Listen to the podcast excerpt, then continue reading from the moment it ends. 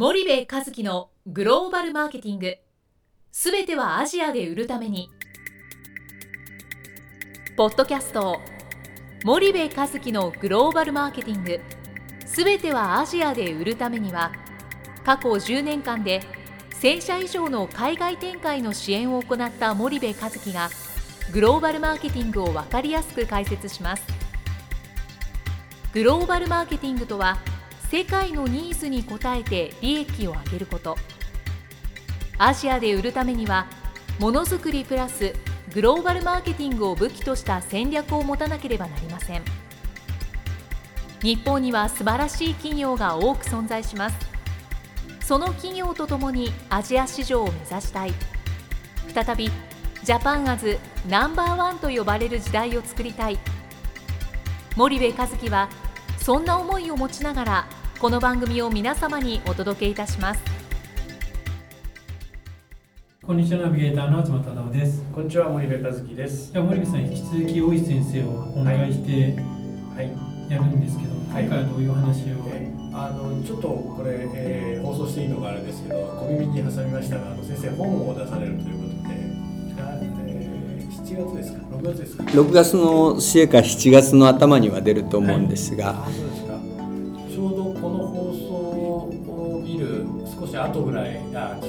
ていただく少し後ぐらいになると思うんでちょっと先行案内ということであのどんな本が出るのかご案内いただいてもよろしいですか？はい、ありがとうございます。あのえーこれは企業の方の要望なんですね。あのままあ、僕らはグローバルマーケティングをやってるのでグローバルマーケティングのお話をするんですがあのいや私はマーケティングの経験が全くないとかですね私は理系出身で、えーマーケティングと言われても何かよくわからない市場調査かなんかですかとか広告ですかみたいな形で言われるのでグローバルマーケティングを話す前に実はマーケティングの話をしなきゃいけない。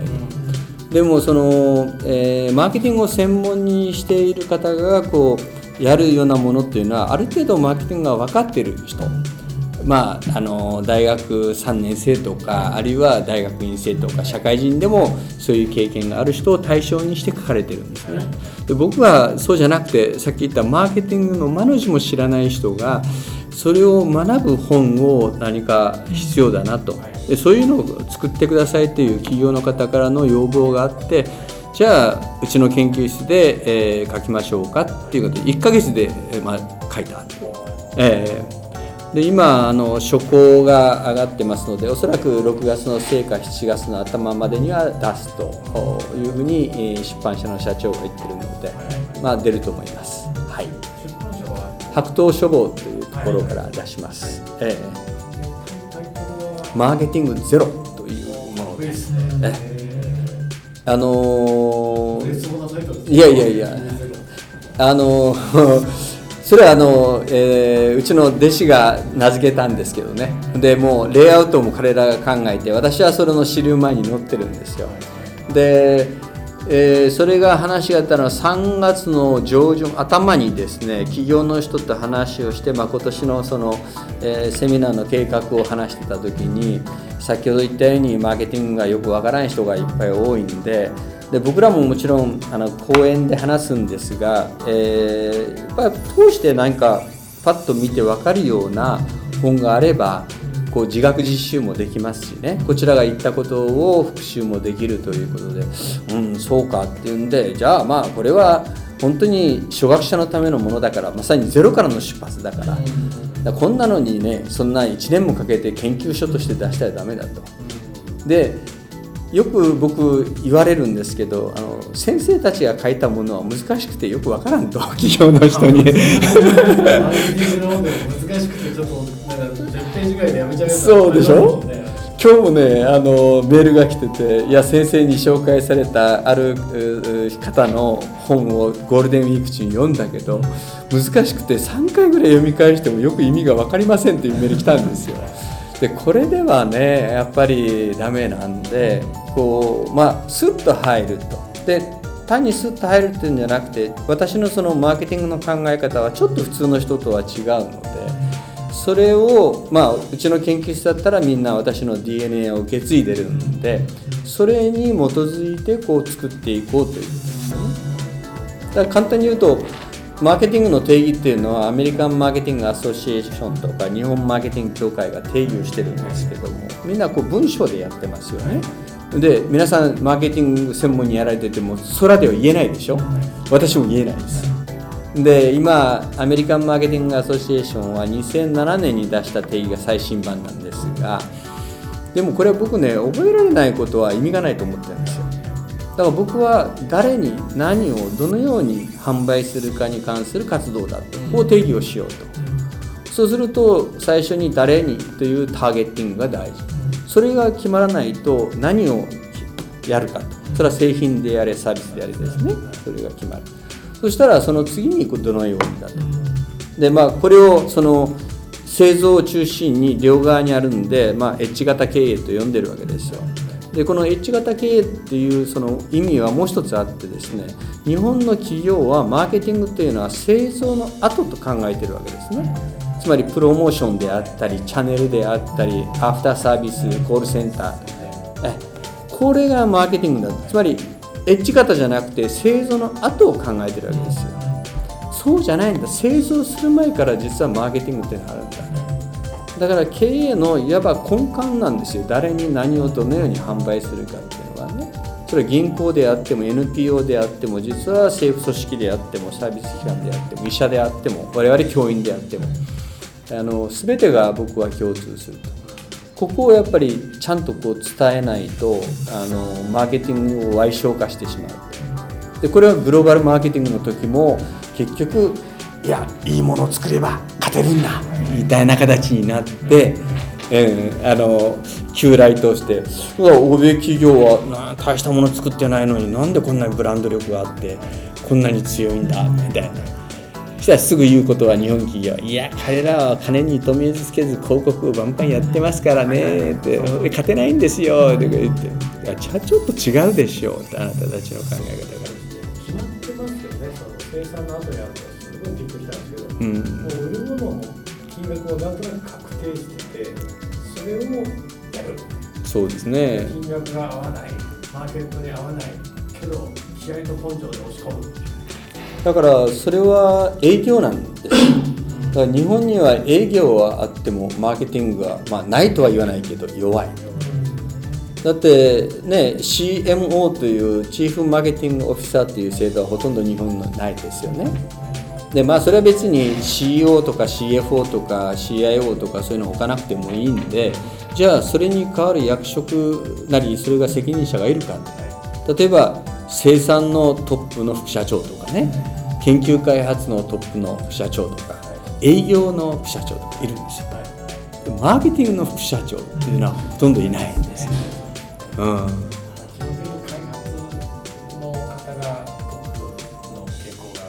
まあそうですよね。それはまあ顔とか本だとか基本的にはまこういういいものづくりをやっていこうというので。まあそれは別に僕もあの悪いことではないけどマーケティングをちゃんとこう理解してる人ね。やっぱりその理系の出身の人でもそこが上に立たないと結局欧米流の考え方と違うわけですよ。だからあのまあ今回のそのマーケティングゼロはそこまでは言ってませんがもう僕今年の夏にあの今度は年末にはグローバルマーケティングゼロも作ろうとも今日あの、はい、研究室にあの号令出したんですがちょっと僕のその短調で出そうと思ってたのがある雑誌のこう連載がですね6回で終わる予定だったんですがこの前新編集長が来ていや8回にしてくれとこうそうすると来年の年末までかかっちゃうんですね隔月間でそれをまとめて本にするともう再来年になる。とそうするとちょっとこう順番としてダメなんでまずマーケティングゼロでマーケティングは何かを勉強してもらいそれからグローバルマーケティングゼロでグローバルマーケティングを一からまたそれを理解しましょう、はいええ、こういう形で今考えているわけですよ。あなんか森部さんもでも出されるでしょあのそうなんですよ。黒田教授とはいはいはい。東京時代はいはい。ちょカバーのデザインが来ました。ええかっこいい。処方さんっぽくないライトな感じの。え。優し優しくわかる、えー、価値やマーケットあみたいな感じでそういうタイトルをするええ。ええええあの本の話をしてそうですね。ぜひえ、ええ、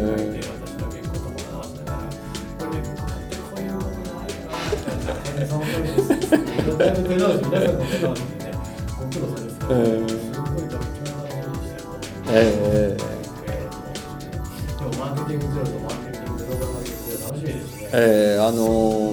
ねえいろんなところで僕も喋ってはいるんですけどあのやっぱ多くの人にこう見てもらうためにはですね、まあ、そういうのも必要かなと僕ねちょっと普通の多分研究者と決定的に違うのはあんまりその本を書くことに、えープライオリティを置いてないんですね。というのはまあ、あの講演とかはたくさんやりますけどあのつまり、えー本を書いて有名になりたいとかですねあの研究者としてのステータスを得たいという気がさらさらないわけですよ。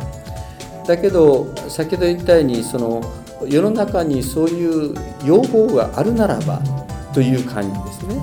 それでえー話をしてて私も講演とかで話をしててもどうしてもなかなかその誤解が解けないとかマーケティングっていうのを歪償化してみるとかね、あのそのマーケティングというのをなんかこう専門家が言うように小難しくこうあんまり考えてる方も多いと。でいや単純なんですよと誰に何をどのようにということを考えると皆さんの日常生活だってみんな同じことが提供できるでしょ非常に一般的です。ええだからこの本の最初はですねあのまずその私のその例えば反省しても後悔せずというこうみんな迷いながら成長するもんだよみたいなことのメッセージがあの載せててでその次にその、えー一般性と特殊性の話なんかをやってるわけですよね。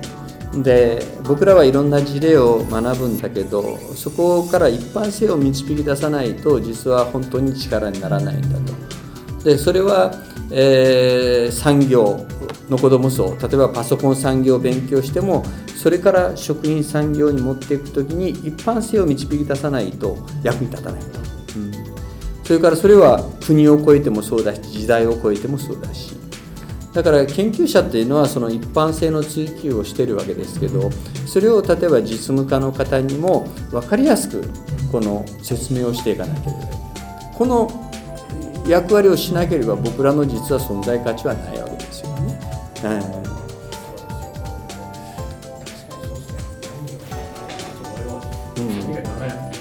でもこれで簡単ですよ。ええ。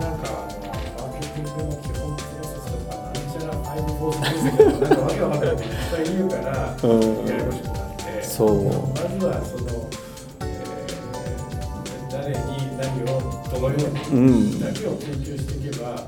いいですもんよくあの成功している企業のケーススタディ調べたりするんですけど、はい。結局それもこの会社が誰をターゲットにしてて、うんでそれをターゲットにするために製品をどれだけ知的に良くして、うんでそのどのようにっていうのは PTA できる人にプロモーションどうやったかチャンネルコンテンツどうやったかってい。うもうそこなんですよ、はいで今言った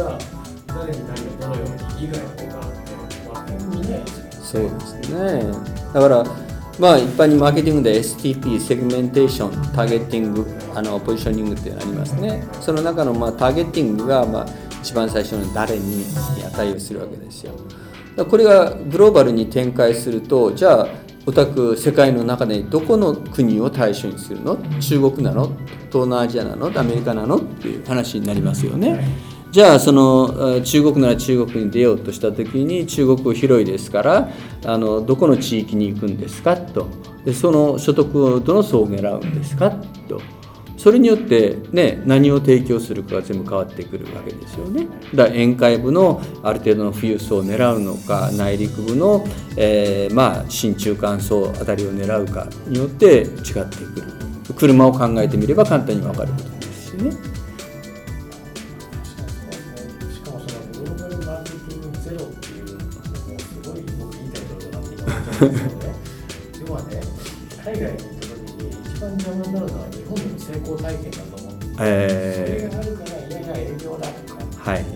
気合だとか根性だとかって話になっちゃうわけでそこに重きが置かれてマーケティングがおろそかになるうん。うん。で今までの成功体験を一回ゼロリセットしないといけない、うん。うん。うん。でそういう意味でもそのゼロっていうのはいいですねえーあの、えー私のアイデアではないん。ですけどあのはいあの入門とかそういうのをつけるとねちょっとそれは違うとみん。なの意見なん。ですね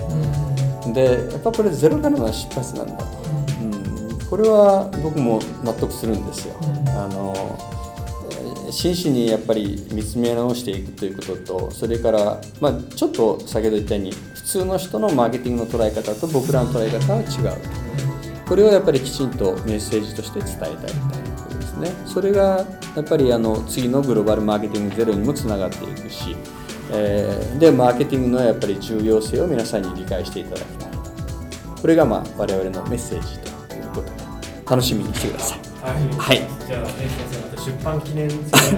やりましょう。やはい。どうもありがとうございます。はい、どうもお疲れ様でした。本日のポッドキャストはいかがでしたか？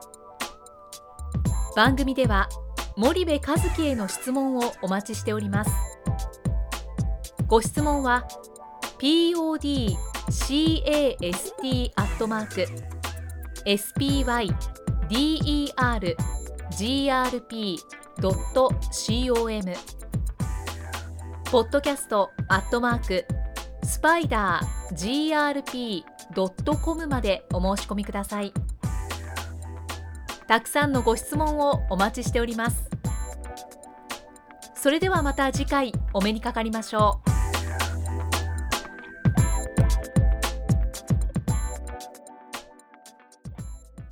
森部和樹のグローバルマーケティングこの番組はスパイダーグループの提供によりお送りしました。